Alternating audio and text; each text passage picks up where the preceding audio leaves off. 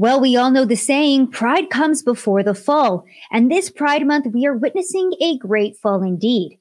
From corporations and the federal government backtracking on pride promotion to even school children pushing back. We're witnessing a great fall, but not only of the pride community, but also Joe Biden.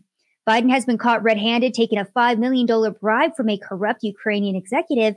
And to distract the nation, he has weaponized the federal government to arrest his political opponent, Donald J. Trump, leading many to call our current political climate a banana republic or even a police state. We're going to be covering all of this and more on this episode of Rapid Fire. Thank you guys so much for tuning into another episode. Now, I have got, uh, you guys already know, 40 plus articles for you, 14 videos. I am going to be hitting you with a barrage of information, but before your brains start to soak in all of the insanity that we are currently living through, please remember that this show is funded by you guys and it is powered by the viewers, the listeners. Thank you to every single person who continuously supports on Rumble, on YouTube, on Subscribestar. This is one of the easiest ways to support. Link is down below. If you would like to make monthly contributions, this is one of the easiest ways to do so. It allows you to make monthly contributions that go towards buying new equipment and, uh, you know, making sure that this show keeps going. Or you guys can also leave a five star review on Apple Podcast. I read every single one and it helps us grow in the charts. So if you haven't done that yet, I would absolutely adore it if you could. Or you guys can, of course, just leave a like, a subscribe on the YouTube video, or go follow me on Rumble. We are really growing over there, which I absolutely love to see. And to be quite honest with you guys, I'm very surprised that our pride videos, our Pride live streams have stayed up on YouTube so far.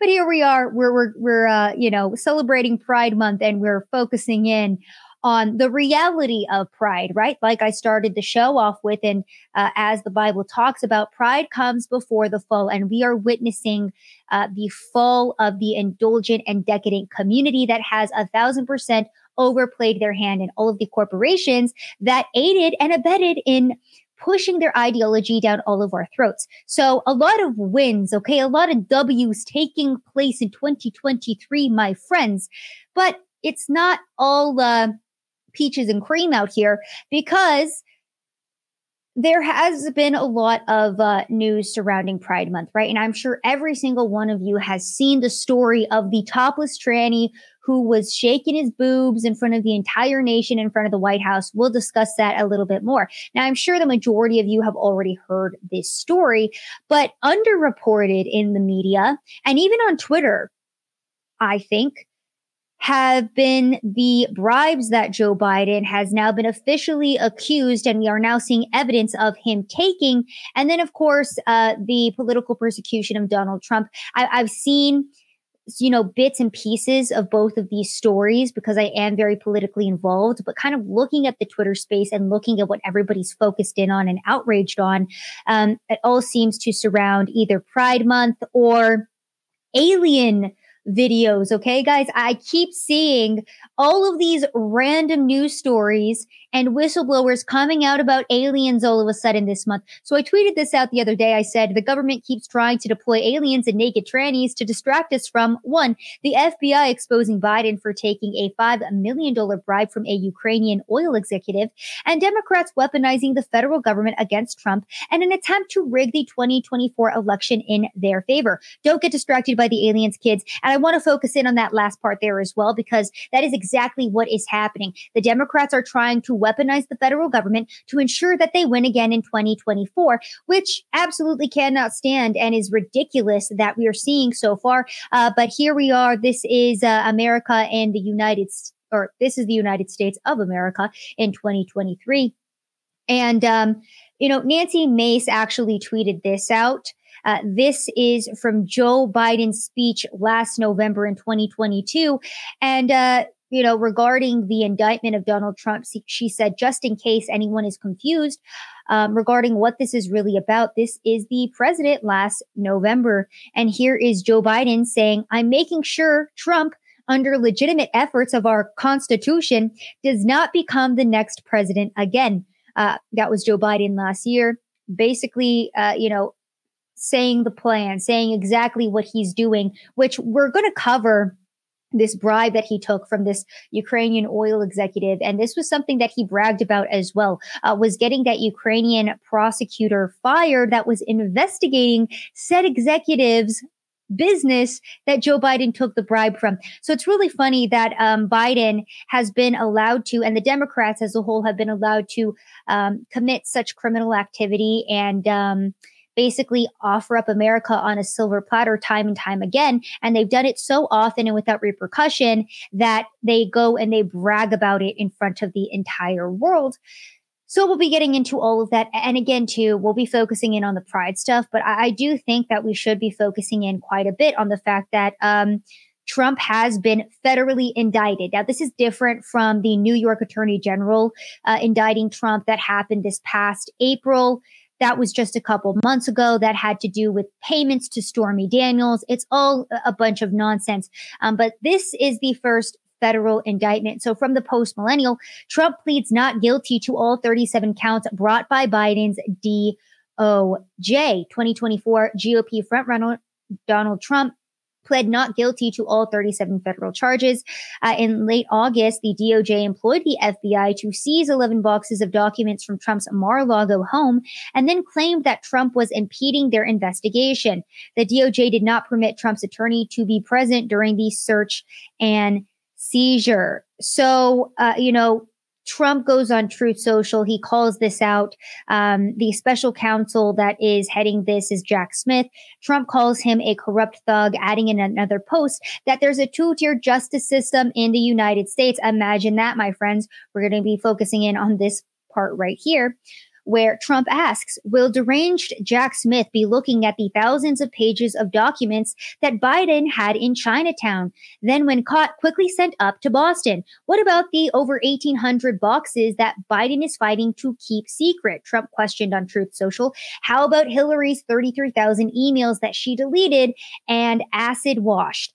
And of course, we have the media coming in and, um, trying to cover for the Biden administration and the severity of what Biden has done in sicking the federal government on Donald Trump. So we, will be getting into the media's response here in a moment.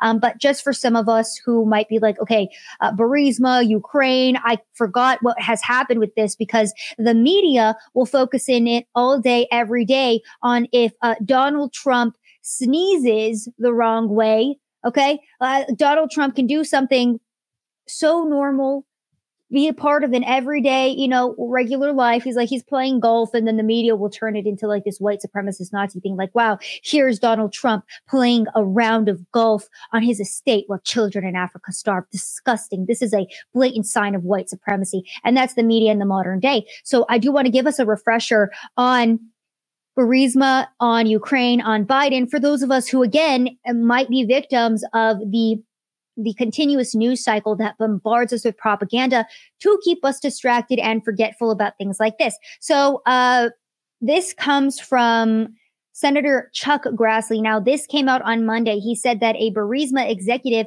who allegedly paid Biden has audio recordings of conversations with both Hunter and Joe. And I'm saying a $5 million bribe here, but it was really a $10 million bribe because it was 5 mil for Hunter and then another 5 mil for the big guy. That's Joe Biden. Uh, let's listen to Chuck Grassley regarding um, some of the information. I believe this was an FBI whistleblower who came forward um, and exposed this evidence. Um, so yeah, they have a confidential source who detailed multiple meetings and conversations uh, they had with a top Burisma executive over the course of several years, starting back in 2015. So this dates back to when Joe Biden was a vice president. Um, so here are some of the pieces of evidence that um, Congress potentially has against Joe Biden. The 1023 produced to the House committees that the foreign national who allegedly bribed Joe and Hunter Biden allegedly has audio recordings of his conversation with them. 17 such recordings. According to the 1023, the foreign national possesses 15 audio recordings of phone calls between him and Hunter Biden. According to the 1023, the foreign national possesses two audio recordings of phone calls between him and then Vice President Joe Biden. These recordings were allegedly kept as a sort of insurance policy for the foreign national in case that he got into a tight spot. Okay, so there's some of the evidence that they have. Uh, what did he say? Like uh, 15 audio recordings. Yeah, we have phone calls. We have uh, a lot of evidence. We have Joe Biden on the record. And uh, one of the only shows that I have heard so far today actually playing these recordings were either OAN or Dan Bongino. Again, I monitor the Twitter Twitter space every single day because we do know that Twitter is basically the newspaper, right? Uh, usually back in the day, you'd wake up in the morning, you ha- you'd have your newspaper on your front door, you'd go get it, you'd be like, hey, what's going on today? Let's go find out now it's Twitter, right? So everyone's scrolling through Twitter and I'm looking at the news cycle. I'm looking at what is really being focused in on. And this kind of got brushed over on Monday. But again, Pride Month and alien news keeps taking precedent over this. And like I said, let me give you guys a quick refresher here, um, just for those of us who were like, uh, "What even happened here?" Joe Biden allegedly paid five million by Burisma executive as part of a bribery scheme, according to an FBI document. So again, five million for Joe Biden, and then another five million for Hunter Biden, who sat on the board of Ukrainian natural gas firm Burisma Holdings. So we just went over all of the uh, pieces of evidence that they have. Now, quick refresher here. The Burisma executive sought the advice of the confidential source, a business professional, on gaining U.S. oil rights and getting involved with a U.S. oil company. The sources familiar with the document said the Burisma executive was speaking with the confidential source to get advice on the best way forward in 2015 and 2016. So, according to the FD 1023 form, the confidential source said the Burisma exec discussed Hunter's role on the board. So there you guys go. You have a foreign nation trying to break into the American oil market, and then they have Hunter Biden that's on their board working with their organization or with their business. Uh, so the confidential source questioned why the Burisma exec needed his or her advice in acquiring access to U.S. oil if Hunter Biden was on board, with, in which the executive answered that uh, Hunter Biden was dumb. He referred to him as dumb. And again, I'm just reading from the source here. Okay, this is not my opinion. The Burisma exec explained to the confidential source that Burisma had to quote pay the Bidens because Ukrainian prosecutor, pay attention here, Victor Shokin was investigating Burisma and explained how difficult it would be to enter the US market in the midst of that investigation. Now, at the beginning of this show, I was talking about how Joe Biden, the Democrats, have gotten away with so much corruption that they have openly and blatantly bragged about this. There is on video Joe Biden bragging about getting this prosecutor fired. I don't have the video with me here. Maybe I'll get it for you guys next show, but that video very much does exist. And guess what, my friends?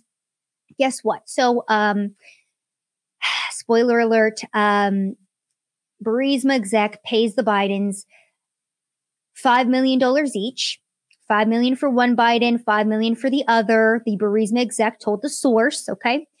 And then what ends up happening is um, that prosecutor that was investigating Burisma gets fired. And it seems that Joe Biden um, utilized his position of power as vice president at the time to make sure that happened. So the confidential source said the Burisma exec told him he paid the Bidens in such a manner through so many different bank accounts that investigators would not be able to unravel this for at least 10 years. The document then makes reference to the big guy, which has been said to be in reference to Joe Biden, and again, that confidential source saying that uh, Biden never got any of these payments directly. And this is all coming from a source that the FBI has used since 2010, uh, has been approximately paid 200,000 by the Bureau.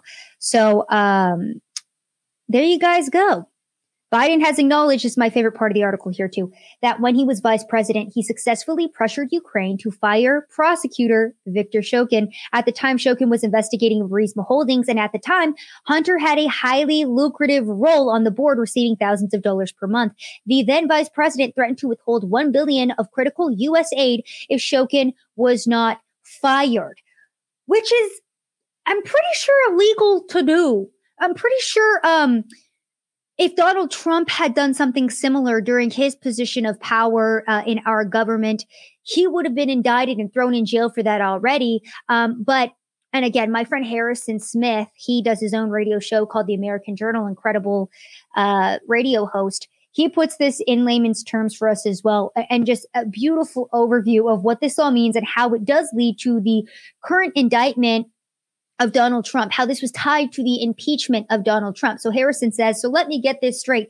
The FBI was withholding from congressional oversight a document showing that during the Obama administration, Biden accepted a $10 million bribe through his son Hunter to force the firing of a Ukrainian prosecutor that was investigating corruption, an event that Donald Trump looked into, sparking the first impeachment and forcing the arming of Ukraine in turn setting the stage for the current war in Russia. So remember, a lot of people were trying to say um, that Donald Trump basically called Ukraine and was trying to like withhold I think it was like military aid or support. I can't remember exactly, but basically what Biden did to Ukraine, if they didn't fire this prosecutor, they accused Donald Trump of doing because Trump as president was like, Hey, this seems corrupt. What was going on here? Uh, I'd like some information. So then that set the stage for the first impeachment. So evidence of the bribe was also in Hunter Biden's laptop, which the FBI also had. Which, by the way, guys, I- I'm I'm like kind of of two minds about this, right? Where I'm like, okay, I don't trust the FBI, and this is an FBI source and informant, but also um, we're listening to the recordings and we have Joe Biden on record talking about taking these bribes. We have evidence of it here. So, you know, like I've talked about before, uh, there's good and bad people in every single organization. And it does seem like this is legitimate because guess what's happening to the FBI whistleblowers or any FBI whistleblowers or sources who come out and tell the truth about what's going on behind the scenes? Their lives get threatened, their lives get ruined and um, former FBI officials who, and Dan Bongino laid this out really well on his show today. I would highly encourage you guys to go listen to his show from today and yesterday because he really lays this out if you're interested in understanding where our current political climate is at. Um, you know, don't be surprised in another what two years in 2024 if Joe Biden wins again, um, because he had his political opponent arrested. Okay, uh, because he utilized authoritarian tactics in under the guise of democracy and following the law. So going back to what he- uh, Harrison is saying, Evidence of the bribe was also in Hunter Biden's laptop, which the FBI also had, but that they swore was Russian disinformation and infiltrated social media to censor during the 2020 campaign. All while the FBI investigates Trump for having classified documents, despite the FBI admittedly letting Hillary Clinton off for a similar charge in 2016 when they were simultaneously launching the Russiagate investigation into Donald Trump using falsified evidence provided by the Clinton campaign. And by the way, the FBI was involved in that as well, and they knew that that was all a lie. So Harrison did a great job of laying out how, you know, this did start off with the corruption of the uh, Obama administration. And then what ended up happening, I, I mean, whether you love or hate Trump, I think it is safe to say that he went after the quote unquote deep state, which everyone keeps trying to tell us is not a real thing. And look at what is happening to him now. He is being indicted on 37 counts brought by Biden's Department of Justice. The federal government has been weaponized against a political opponent and the media is already doing a great job of coming in, being a propaganda arm of the Biden administration and running cover for what is actually happening. And the important thing here, right? Because I know we're in the midst of the 2024 um, races, right? Who's going to be the Republican nominee? I want to make something very clear here. This is not about Donald Trump. This is about the precedent this sets for every single American in the future if we do not get angry and we do not stand by Donald Trump as he is being politically persecuted by our federal government. So, really quickly here, guys, if you are uh, DeSantis supporters, if you, you hated Trump previously because of Operation Warp Speed or you didn't like him, him for this or that, let's look at the bigger picture here for a minute and look at the precedent that this is setting and the example the government is trying to set via Donald Trump with these federal indictments. That's the main focus here. And I want us all to be very aware of that. Now, one of the opponents of Donald Trump uh, Vivek Ramaswamy has been the only person who has come out strong in this stance. Okay. And you guys can have your own opinions as well as, oh, he's just doing this because he wants a spot on the Trump administration when he wins or he wants a spot in government, blah, blah, blah. I don't care. Ron DeSantis, the governor of Florida, where this was happening, hasn't even come out with a statement as strong as Vivek has.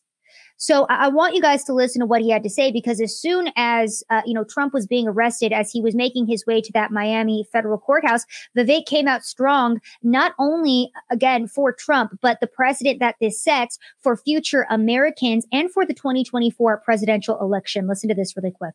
It would be a lot easier for me as a Republican candidate in this race if Donald Trump were not in it. But I don't want to win this election, unlike others by eliminating our competition, by a federal administrative police state arresting my opponents. I want to do it the way that our founding fathers believed we should have, starting in 1776. That it is the people of this country where every person's voice and vote counts equally. That is how we decide who governs this country, not by a federal administrative police state.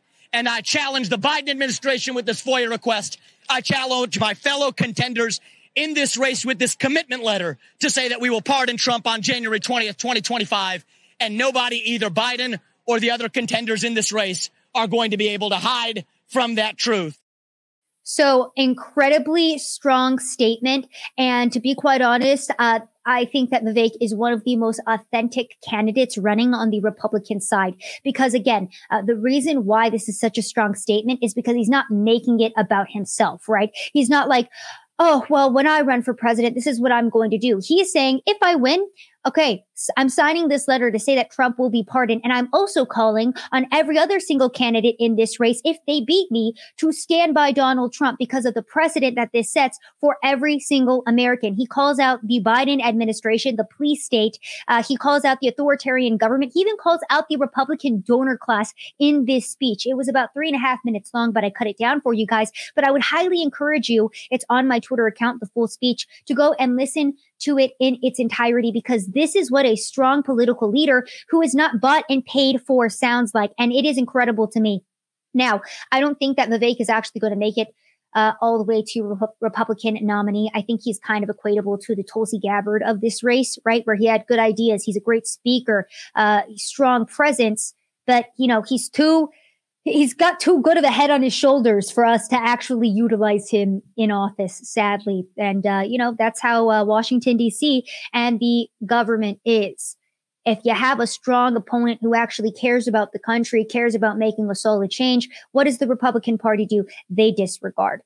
So, incredibly strong statement from the Vivek. I have not seen a statement as strong from any other Republican candidate or nominee, uh, highlighting how important this indictment and this action against Donald Trump is for the future of American people. Now, we have also seen the propaganda arm of the Biden administration coming out strong. Okay. The, the mainstream media coming in here. Now, I read to you guys earlier Donald Trump's Truth Social post about Hillary Clinton acid washing her emails, right? NBC News puts this fact check out, guys, and it's absolutely hilarious. Um, the claim is that Trump said that Clinton acid washed her email server, but the truth is that Clinton's team used an app called BleachBit. She didn't actually use a corrosive chemical, but she did use an app to destroy and the evidence in her email server. But like not actual chemicals. Like Trump's ridiculous. There's your media. Get ready for the next freaking six years of nonsense. I say six years because we're already going to have to deal with this for the, you know, lead up to, oh, I guess, oh my gosh, it's 2023. Election year is next year. what day is it? Sorry. I blink and it's, it's freaking, we're halfway to through 2023. I don't know why I thought it was 2022 still, guys. I myself am so bombarded with politics that I don't know what year I'm living in. I yearn for a better time, 2022. Um, when we weren't closer to 2024 and I wasn't living in a so blatant police state. Okay, let's keep going. Now, um, CNN also was covering what was going on, and uh, Donald Trump was at a cafe in Miami, and uh, you know they were giving the live B-roll of it, and Jake Tapper has a meltdown. He says, I don't need to see any more of that because what is showing on screen? Americans praying with Donald Trump, Americans surrounding Donald Trump and supporting him. And CNN absolutely cannot show that. It was funny because uh, Rachel Maddow of MSNBC as well came forward and she was like, oh, we just can't even broadcast what Trump says because we can't uh, expose our viewers to lies like that. We can only expose the truth. And it's like, I'm sorry, every day of your broadcast is lies, bro. Like, what are you talking about?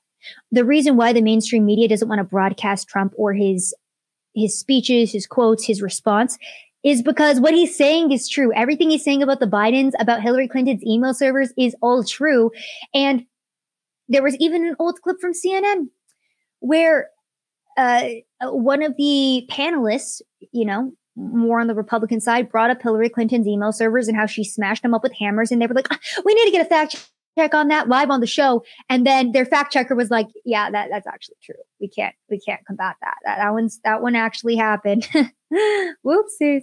So the mainstream media really trying to come in and run cover. We also have, uh, PBS taxpayer funded, mind you, um, broadcasting Trump's speech. And I believe he gave a statement at Mar-a-Lago last night after he was arrested. And they put this context warning on the bottom that says experts warn that inflammatory rhetoric from elected officials or people in power can prompt individual actors to commit acts of violence. To which I would respond, PBS, really? So did you guys say anything about Biden's inflammatory remarks in Philadelphia last year in which he called MAGA Republicans a threat to democracy and, uh, attacked half the nation? No, you didn't. Freaking Joe Biden was clowned for looking like a Nazi behind his red background. He looked so scary. He was demonizing uh, Americans who maybe politically didn't align with him as a threat. But did PBS have anything to say back then? No, because they like authoritarian Joe Biden. Now, Fox News, maybe a little bit redeemable. You guys might hate me for saying that one, but this is a real chyron that Fox News put up last night, and it is absolutely hilarious. They say, and it's um, a picture of Trump's speech, and then it's Biden, eh, so they're right next to each other.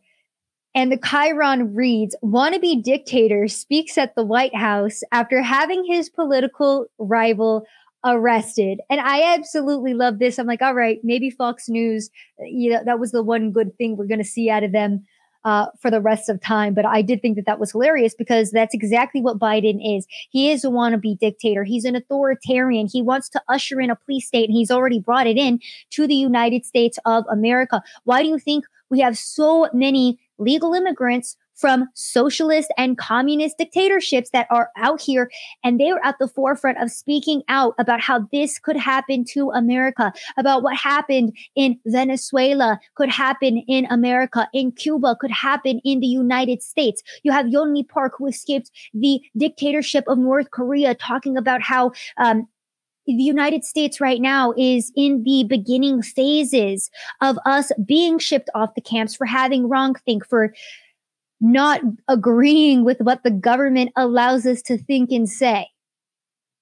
So we should all be very aware of that. And now that the federal government has come after Donald Trump, uh, again, this isn't like a 2024 political campaign promotion here. It's a, we all need to be paying very close attention to what is happening to this American and the precedent it sets for all of us. Now, um, Again, too, I am just going to highlight though that Trump raised $2 million just hours after his arraignment and uh, highlighting some of the more up to date numbers. He since raised over $6 million in six days after the federal charges and after 10 mil- after raising 10 million and the five days from the New York indictment case. Now, what I'm highlighting with this is that the political persecutions are only making Donald Trump more popular because the vast majority of Americans see the reality of this and see what it means for the future for all of the for all of us. So uh, a lot of popularity there. Now, the Biden administration really overplaying their hand. Uh, I think I titled tonight's episode uh, Biden's gay criminal America backfires because that's exactly what is happening. Joe Biden tried to, you know, break the law and then um, persecute his political opponent for doing exactly what he did. And it's backfiring. Now Donald Trump is more popular than ever. He is growing in the polls. He's raising millions. And then Biden decided uh, it would be a good idea to get involved in Pride Month, and that backfired spectacularly too. Uh, Jordan Peterson put this out Pride ends as it always has, with a fall. And that is what we are seeing so spectacularly right now. I also saw this uh, meme of, uh, you know, everybody bowing down to the golden idol here, but you have the people who will not bow down. But the golden idol in the modern day, right? Our false god is the LGBTQ community. It is that pride flag. And so, um, to the people saying just celebrate pride, it doesn't cost you anything. They're referencing Joe Biden here, who put up the pride flag. Um, on uh, yeah, I believe this was the White House where this happened. Yes, it was. It was the White House. Okay. So they put the pride flag up at the White House in the middle of two American flags, which we'll get to here in a moment. But let me play you this video uh, first because I just want to highlight again where all of this is going. Actually, I'm going to save the video. I lied. I'm a dirty liar. I'm saving the video for, for you guys for a minute. We're going to focus in on Biden's White House being gayified. Super gay, super trans. This is the Biden administration and what they're focused in on. So Biden tweeted this out um, on Saturday.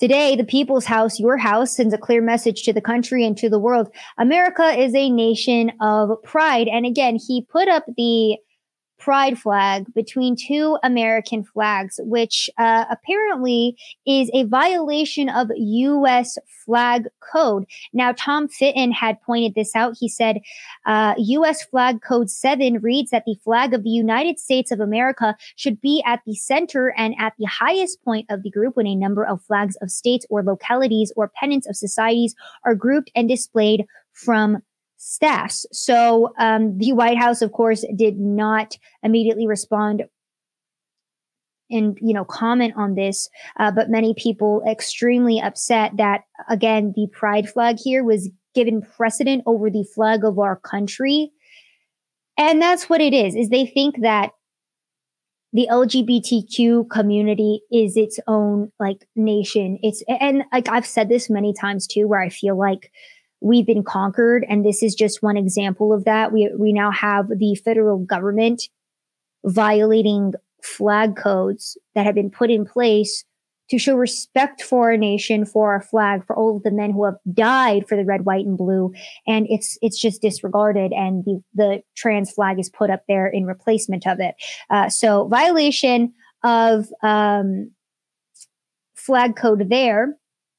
But of course, because it's the Biden administration, they had to take it a step further and they invited all of these LGBTQ influencers to the White House and it ended exactly how you would have expected it to.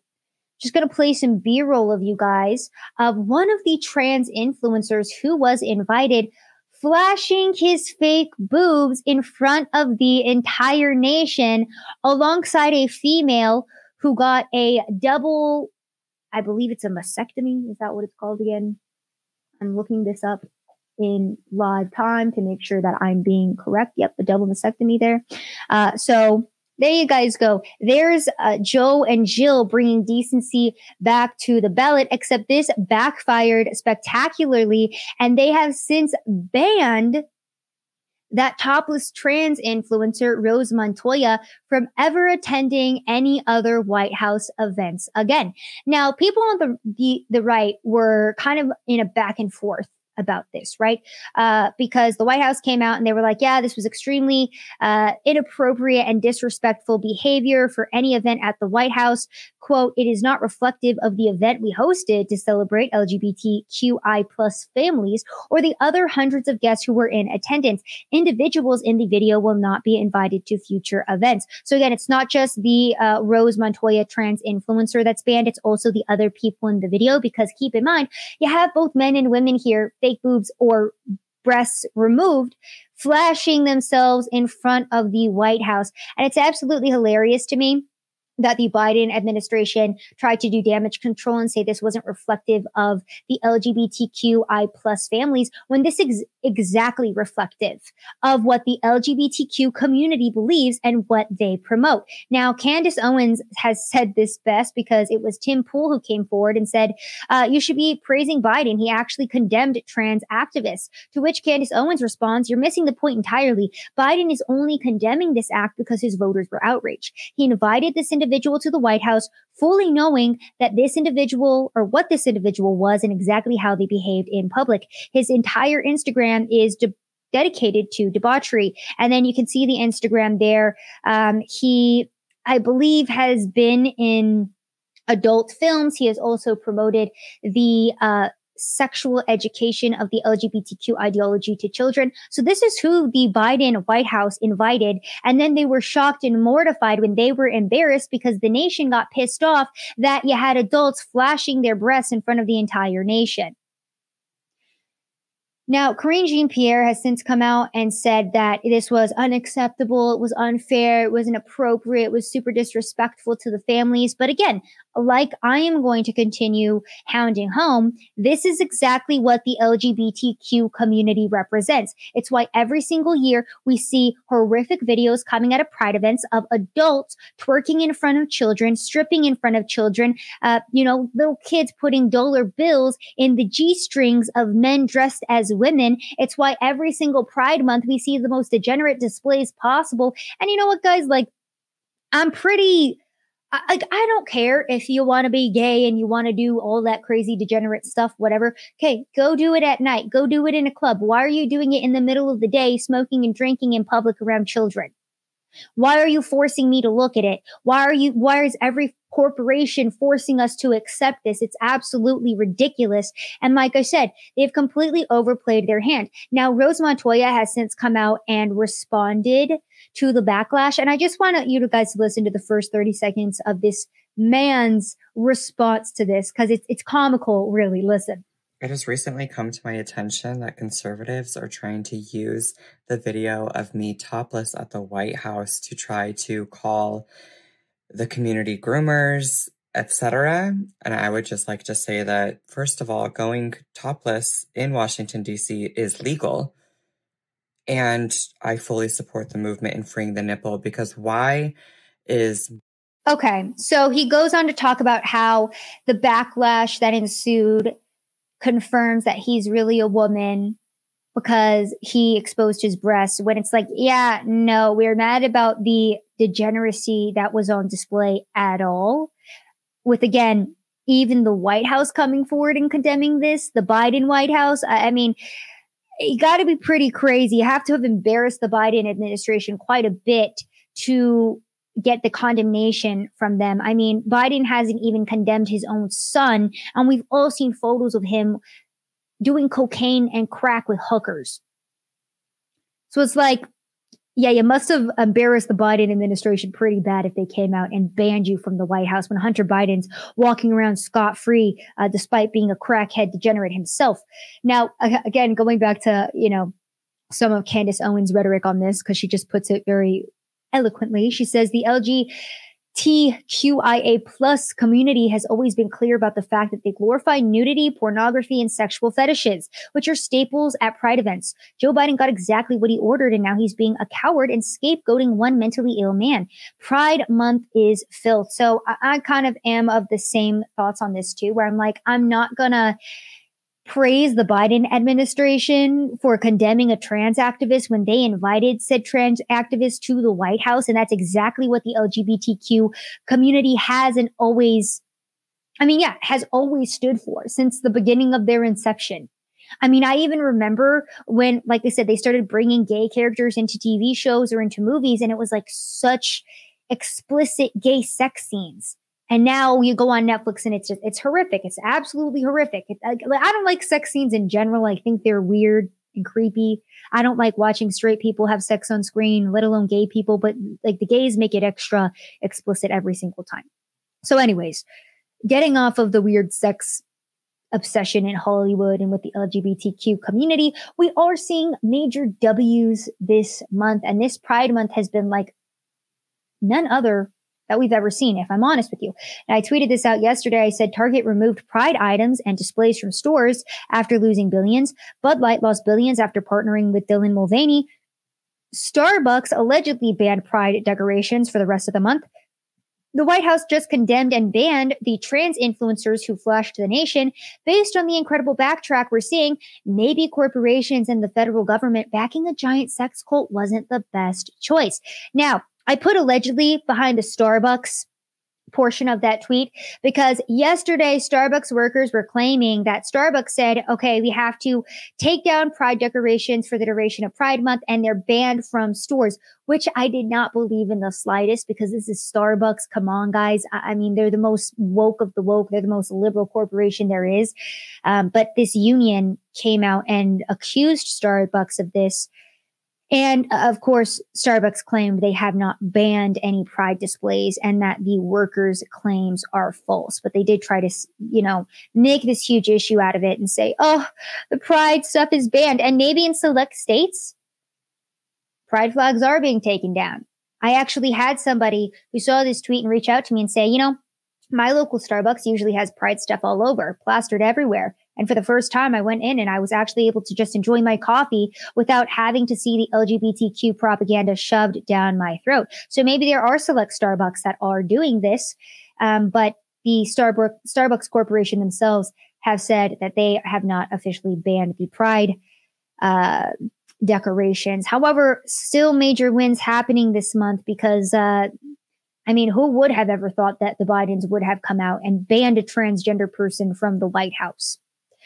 I mean, that in itself is like, okay, I, I, didn't think that they would ever actually even go that far. So that in itself is surprising, but they still invited said person. So what did they expect? Now, California always gets brought up when we talk about transgenderism. And I want to highlight why people nationwide are so angry, specifically parents. In our last episode, we talked about how Parents across the nation from the West Coast to the East Coast have been so upset about what has been happening with their children that they are pushing back against school boards. They are going and protesting. They are making their voices heard. Now, state legislatures, state legislators in California don't like that very much. And I want you to listen to one of the California state legislators talking about a seven year old and their child identity and the importance, the quote unquote importance of affirming trans children.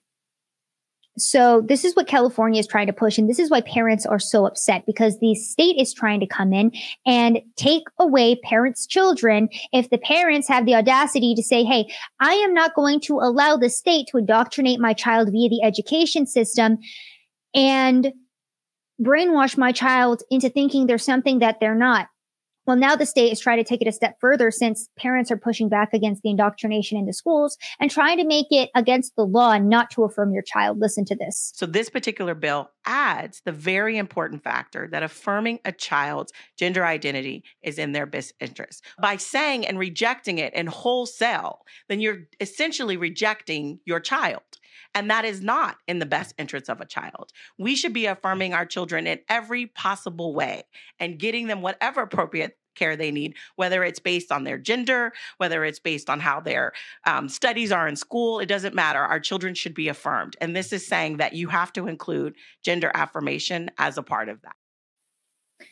So there you guys go. You have to include gender affirmation as a part of um, your child. What did you say there at the beginning? So this particular bill adds the very important factor that affirming a child's gender identity is in their best interest.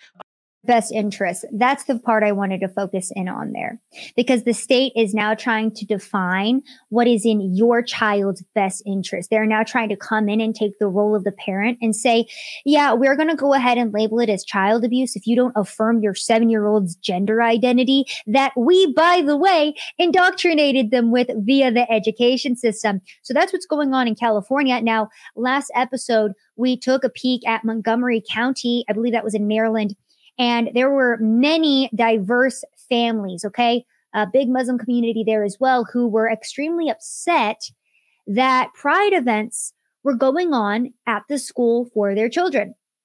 Now, a, a, county council member, her name's Kristin Mink, has since come out and had this to say about the parents. The this issue has unfortunately put it, does put uh, some and not all, of course, but some Muslim families on the same side of an issue as white supremacists and outright bigots. And, you know, there, however, the, the, uh, the folks who I've talked to here today, I would not put in the same category as those folks. Although, you know, it's again complicated because they're falling on the same side of this particular issue. Okay.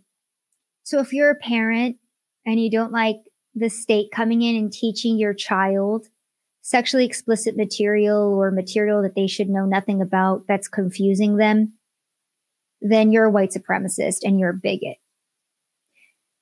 Now, I consistently talk on this show about why we should focus in on the manipulation of our language and certain words being used, like Trump supporters being equated to Nazis, like people like myself who have a different view being equated to a fascist because we don't want men in the women's bathrooms. We now have parents being equated to bigots and white supremacists. We now have the state trying to come in and tell parents what's in the best interest of their child. It's the indoctrination that the state is pushing forward, that the medical industry is profiting off of, by the way. So it's absolutely disgusting to see this, but luckily, not every city council is bad. And uh, the United States' only Muslim majority town, Hamtramck, Michigan, bans the pride flag on public property. The city does not want to open the door for radical or racist groups to ask for their flags to be flown. Hassan one of the council members stated. On Tuesday, Hamtramck, Michigan City Council, if you're from Michigan, and I'm absolutely butchering that, uh, sorry. Uh, so their city council unanimously voted to ban pride flags from being displayed on public property located just outside Detroit. Hamtramck is the only Muslim majority town in the United States. So the ruling was celebrated with cheers and applauses inside City Hall, where dozens of concerned residents, Muslim and Christian, had shown up to express their thoughts on the matter. According to the Detroit Free Press, the resolution was introduced by Councilman and Mayor Pro Tem Mohammed Hassan and applies not only to pride flags, but also those promoting any religious, ethnic, racial, political, or sexual orientation group. So there you guys go. Uh, I really was not expecting the Muslims to be at the forefront of this and being the minority pushing back, um, now being added into the group of white supremacists and bigots for protecting their children. But here we are, 2023. Now, it's not just the parents that are getting pissed off. A lot of the parents still do have a hold on their child's viewpoints, values, education, uh, in raising their children, right? As long as the state doesn't take them away. Maybe if you're living in California, I'd suggest moving out unless you want your kid to be um, brainwashed. And then if you say, hey, maybe you're not trans, your kid is taken away. The parents nationwide who have had a say in raising their children and instilling values and morals in them those children are also pushing back against Pride Month and they've had enough of it. Now, this is from a high school in Huntington Beach, California. They were in math class, okay? And their teacher's trying to play them a Pride video. I don't know what, uh, adult sexuality and kinks have to do with math, but America in 2023, this is how the kids responded. Listen to this, you guys.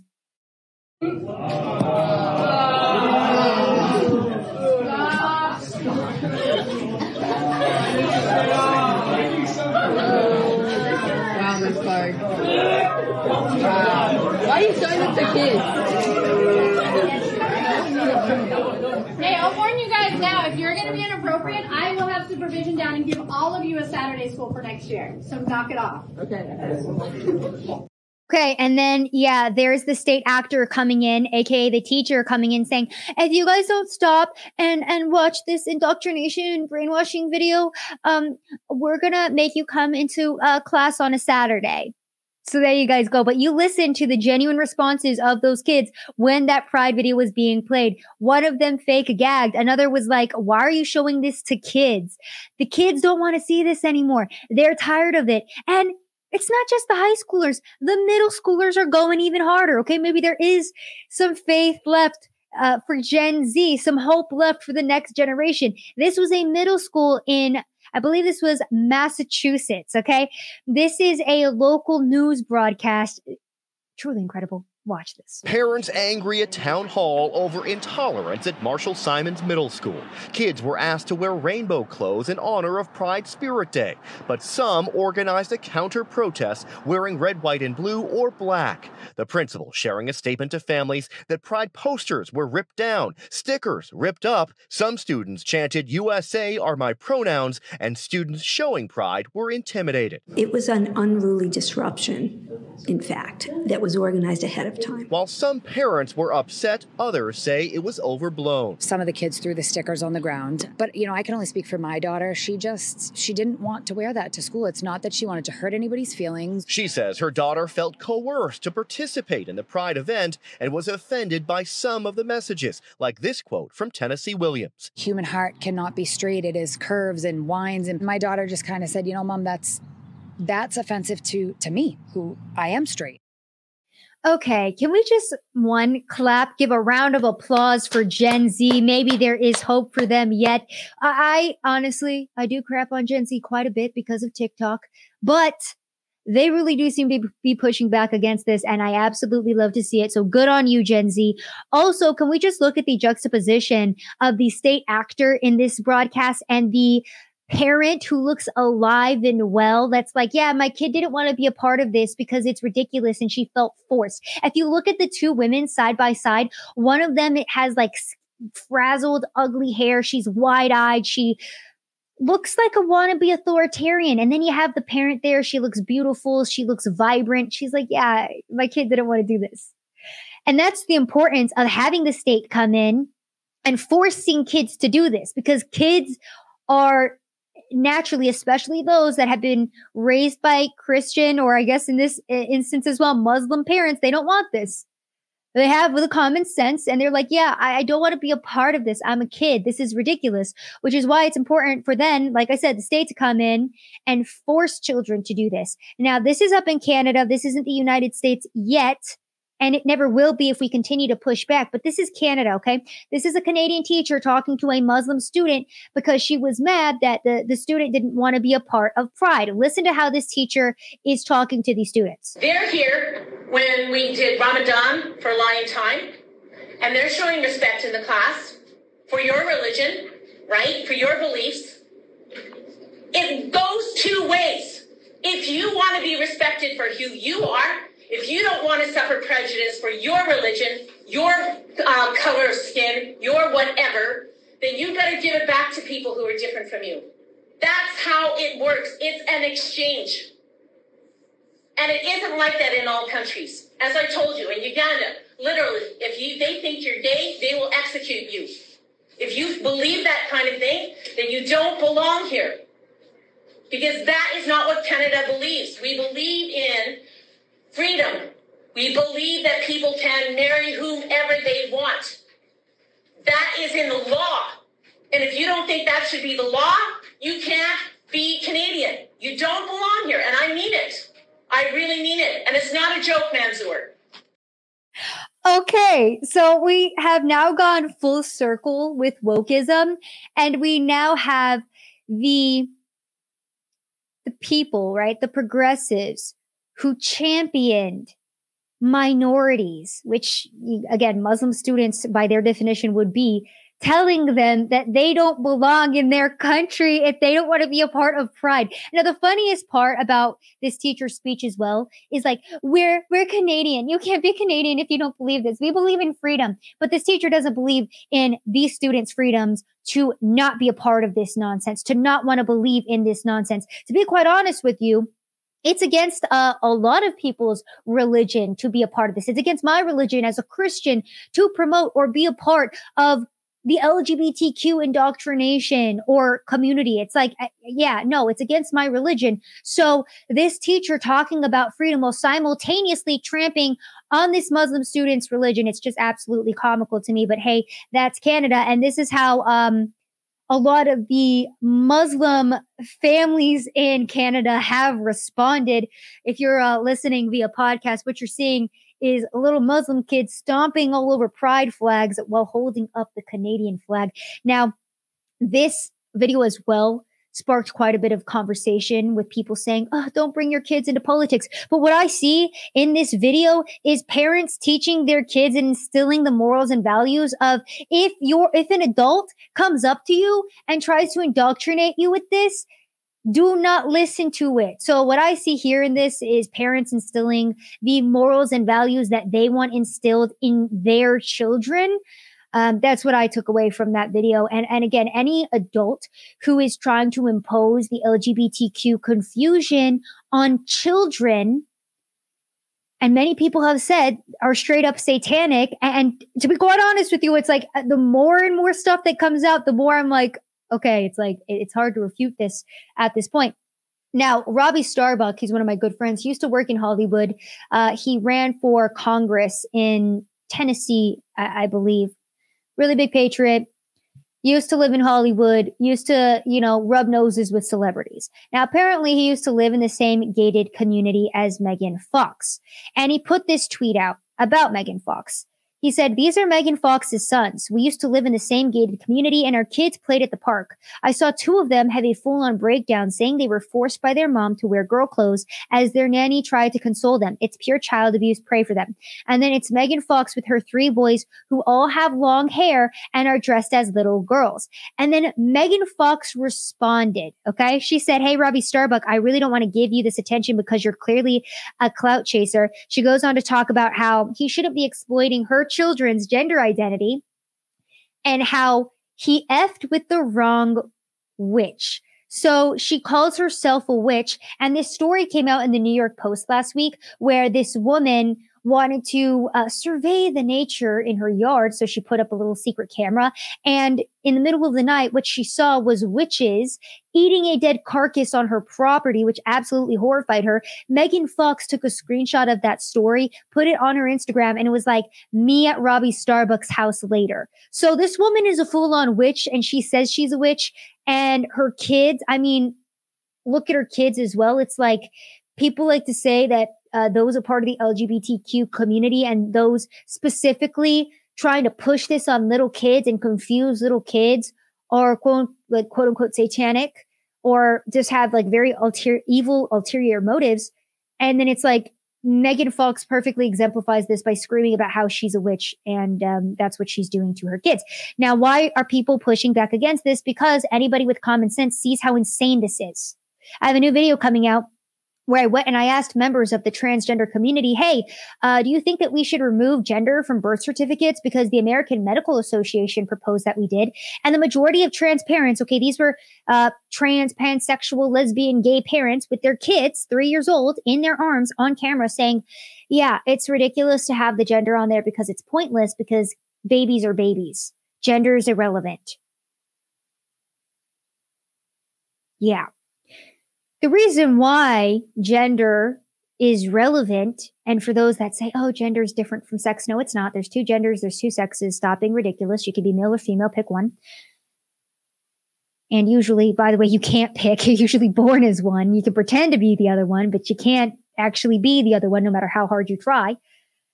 The reason why it is important to see the differentiation between these two genders is because there are biological, psychological, and physical differences.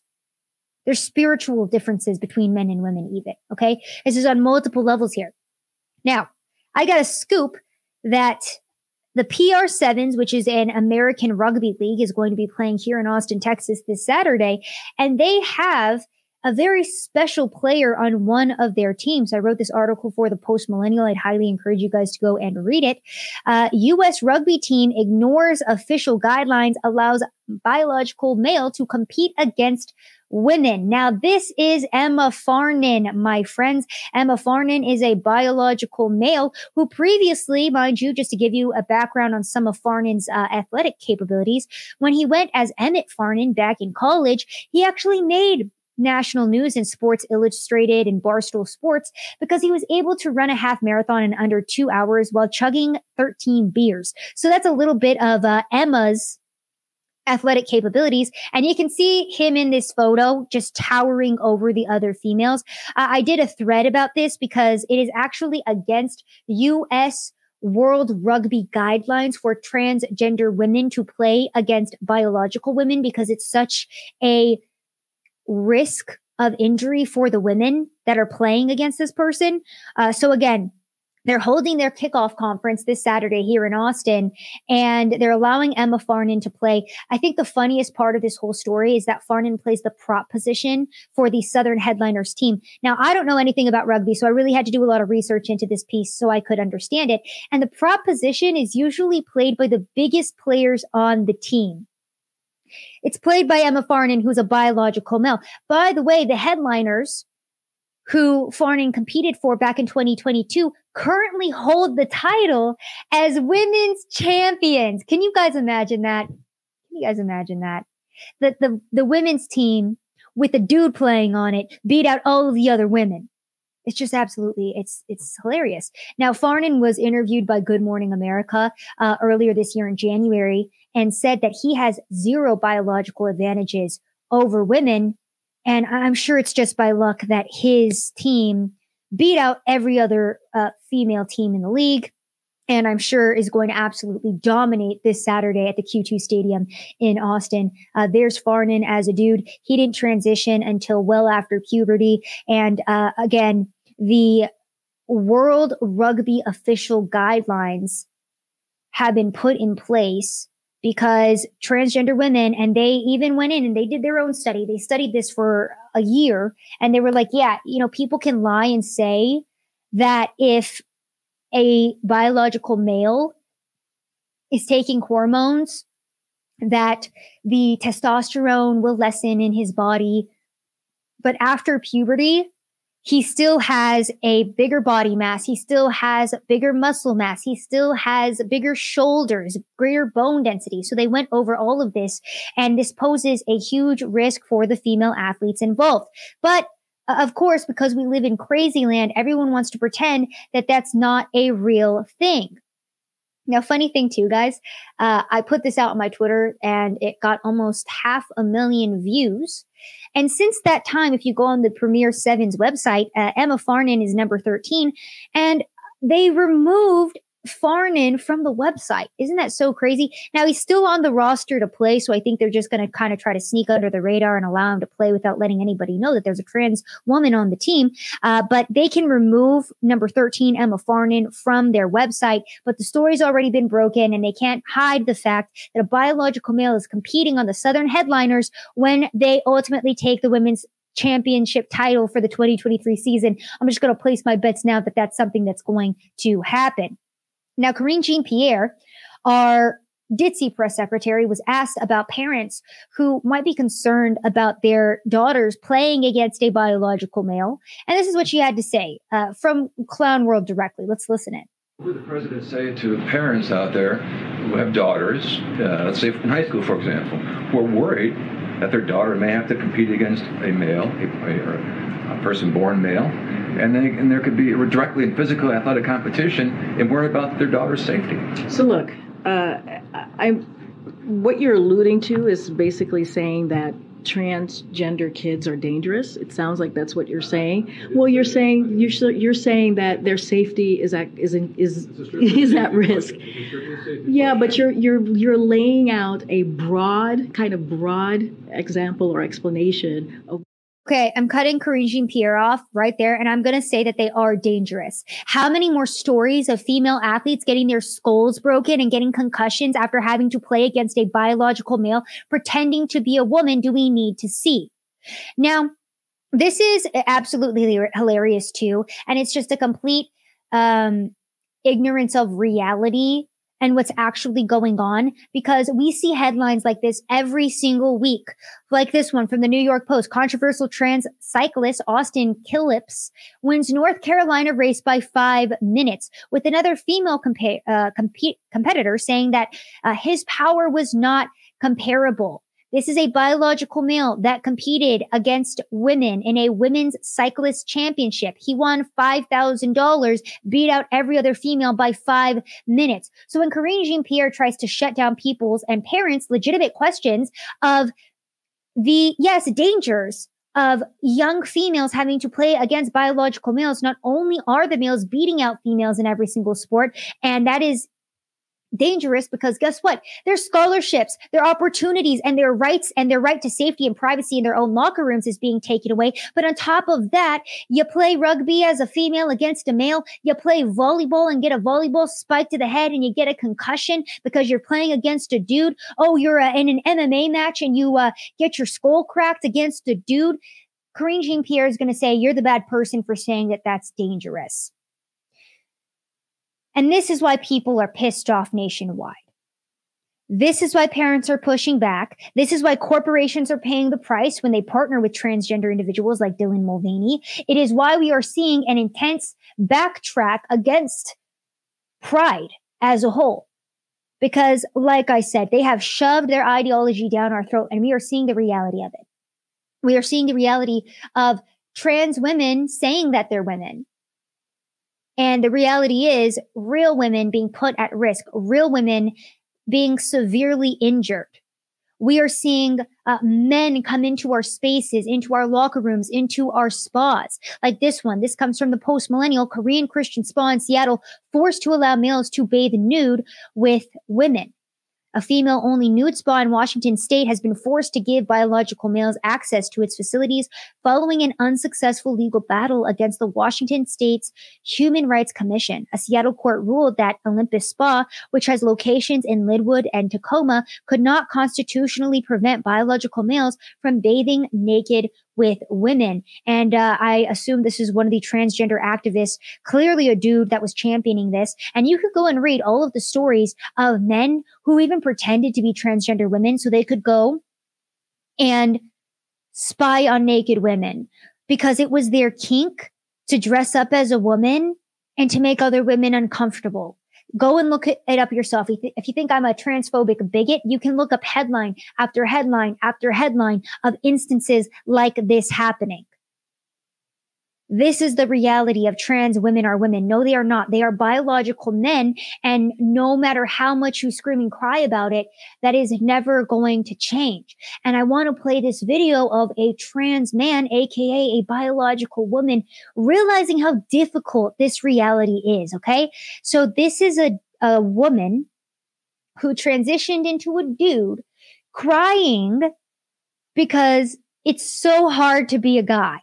And I could imagine that if you were a biological woman, because biologically men are different from women, that it would be a difficult thing to try to go hang with the dudes all the time. Watch this video.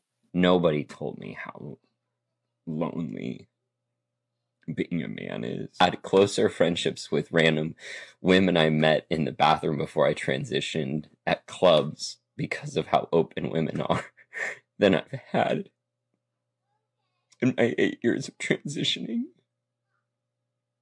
because women are just so much more vulnerable and deep than men.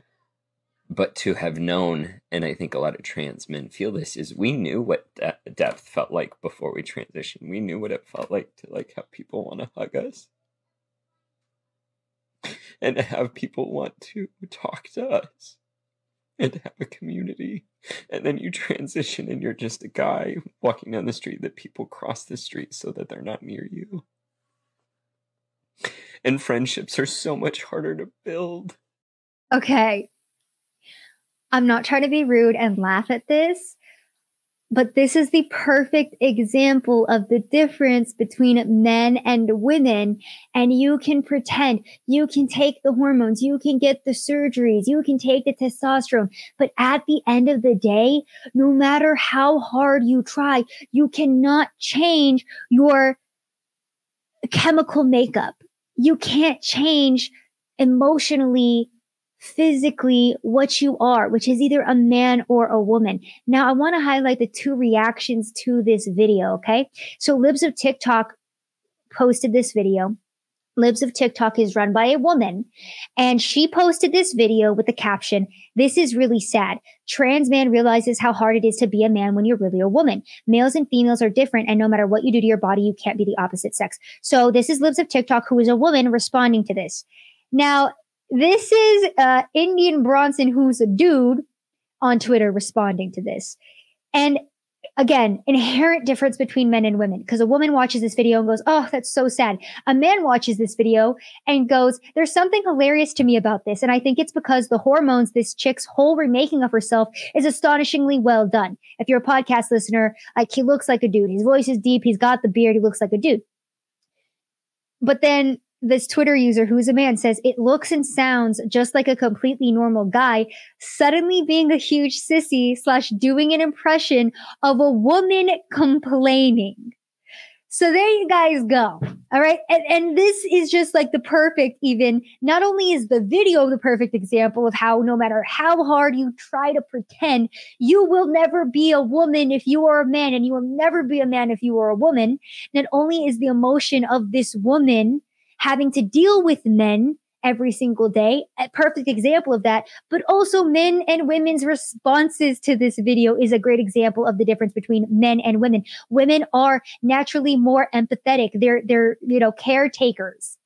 They create life. They're they're more compassionate. And then you have men, and men are cold and they're cold-hearted. Sometimes they're kind of mean. They'll make jokes, they'll laugh at you. They can be very harsh. And even the men's response to this woman pretending to be a man is they're laughing at it and they're like, uh, "This just looks like a dude making fun of women and how emotional they are." And that's why this woman will never be a man. And he will never feel like, or she will never feel like. Sorry, I'm even getting confused here she will never feel like she belongs with the men, even though she feels like a man, because men at the end of the day would never Uh, you know, he even says it in the video, like, oh, women, we're used to being hugged. Men are not going to freaking go and like, they don't hug each other. They beat each other up. They're mean to each other. They fight each other. Even my own little brother, all right, he hit puberty. He was so sweet. He hit puberty. Now he roasts me on the daily. He's still very sweet to me. I love my little brother, but it's like, that's the difference between men and women. Men are naturally more cold and harsh and they have a different role than women do. So, it's just hilarious to me. I'm sorry, I am laughing at this video. I'm kind of, I'm one of the, I have a lot of testosterone as a woman. I am a woman. Doesn't matter, you know, if I have higher rates of testosterone or not, but it's just like when I see this video, same. I think it's funny. I, do. It's like, yeah, you want to pretend that men have these easy lives. They don't. You want, I even know how blessed I am to have woman privilege. Okay. You think that I want to pay bills for the rest of my life? No. You think that when I'm moving, I want to carry heavy things? No. Who am I calling? I'm calling my dad and my brother. You think that if I have heavy groceries, I'm carrying up the stairs and a man offers to help me, I'm going to say no? Absolutely not. I'm going to say, yeah, you're stronger than I am. Please help me with this women have a lot of privileges. And they again via the lie of feminism have given them all up to be men. But guess what? The women who have turned themselves into men absolutely hate it. And it is because the good lord jesus in heaven gave us our genders and gave us our rules for a reason. Now we're going to go over some of the dark sides of transgenderism here in a moment. And then we'll wrap the show here. Um, but this is some of the realities of transgenderism, right? It's, it's women realizing that they never will be men. It is men dominating in women's sports and having to pretend that they're not bigger and stronger when they know inherently that they're lying to themselves. Now, Elliot Page, transgender man, AKA a woman, came out with her memoir and it turns out that she was groomed. She was sexually abused in Hollywood by two men and a woman, and her story is horrific. And I want to read this one quote from this story because it's it's it's really heartbreaking. I did read the whole story about what she went through. And one of the reasons she was drawn to playing such dark roles as a, an actress in her day was because she said that she was drawn to the intense traumatic work at the time due to her sexual abuse. She was saying as a teenager, she dealt with a lot of predatory behavior. And so it was something she was interested in tackling. Now, this is the interesting part to me. She said uh, that she used acting to avoid reality. There was an element of escape. You're going to a place where it's your job to feel and connect as much as possible. And we live in a world that encourages us on some level not to.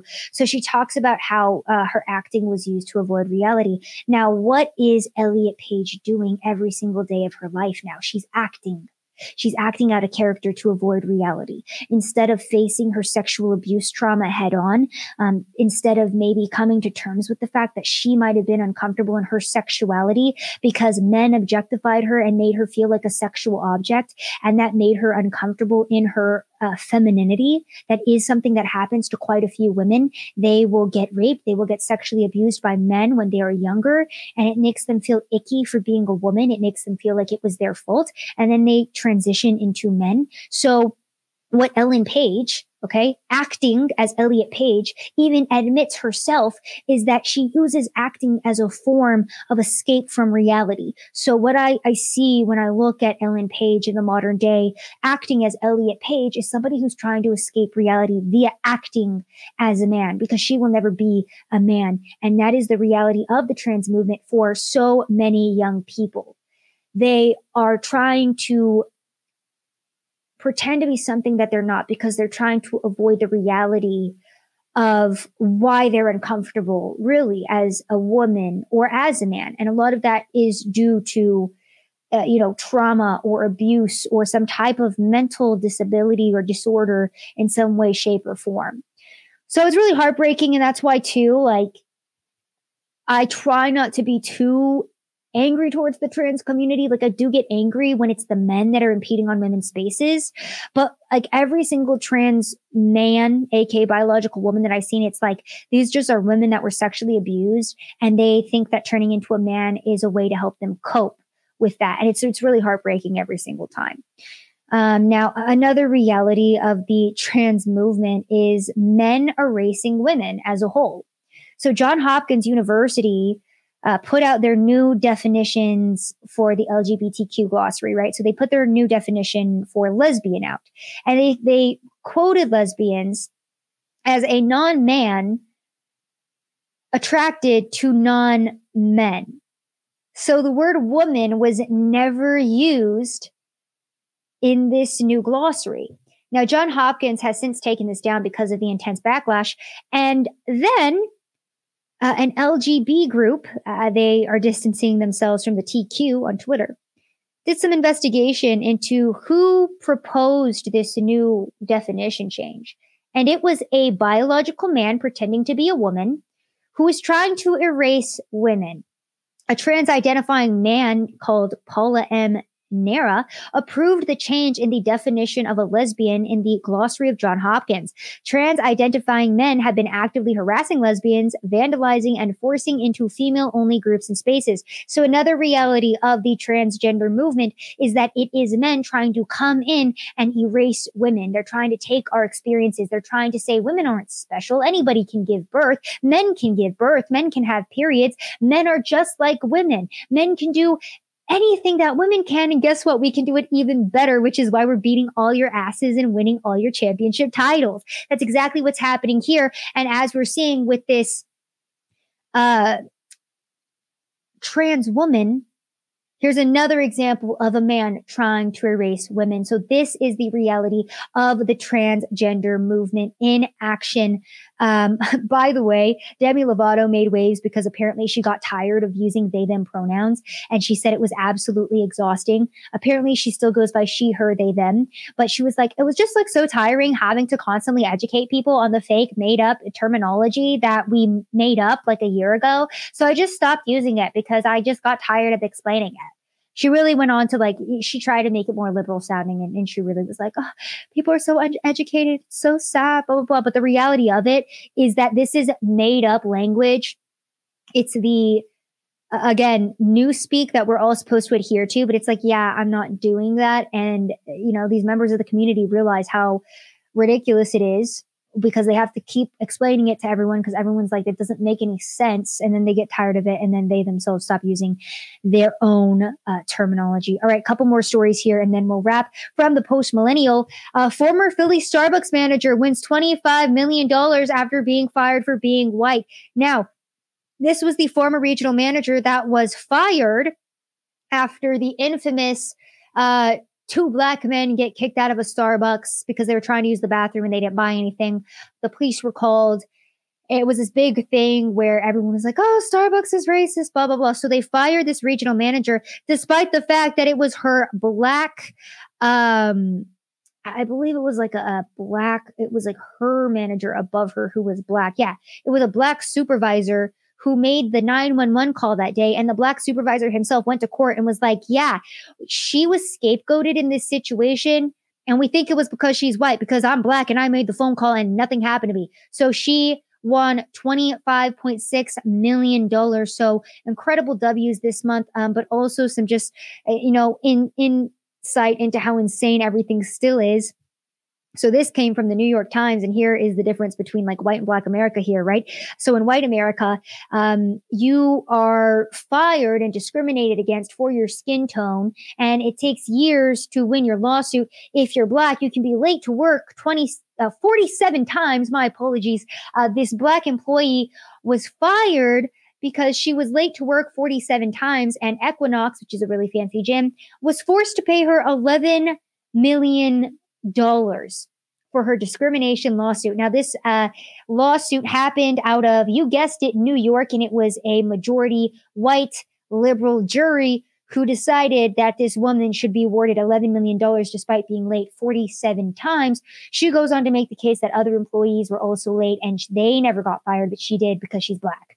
So there you guys go in uh, if you're a white person in America, you will actually do face oppression and discrimination, and um, that's just your everyday life. Black people can call you subhuman and call for your death, and then um, if you're a white person in America just trying to do your job, uh, the black community can come in. They can steal your bike that you paid for, and then you are labeled a Karen, and your life is ruined. But then if you're black, you can be late 47 times, and then you can sue your employer and then get an 11 million dollar payout and then also be uh, martyred if you were a criminal who was threatening people in a New York City subway, like Jordan Neely was. Uh, sadly, Daniel Penny has been indicted by the state of New York because he was brave enough to stand up for fellow New Yorkers who were being harassed and threatened with violence by Jordan Neely, a violent black offender.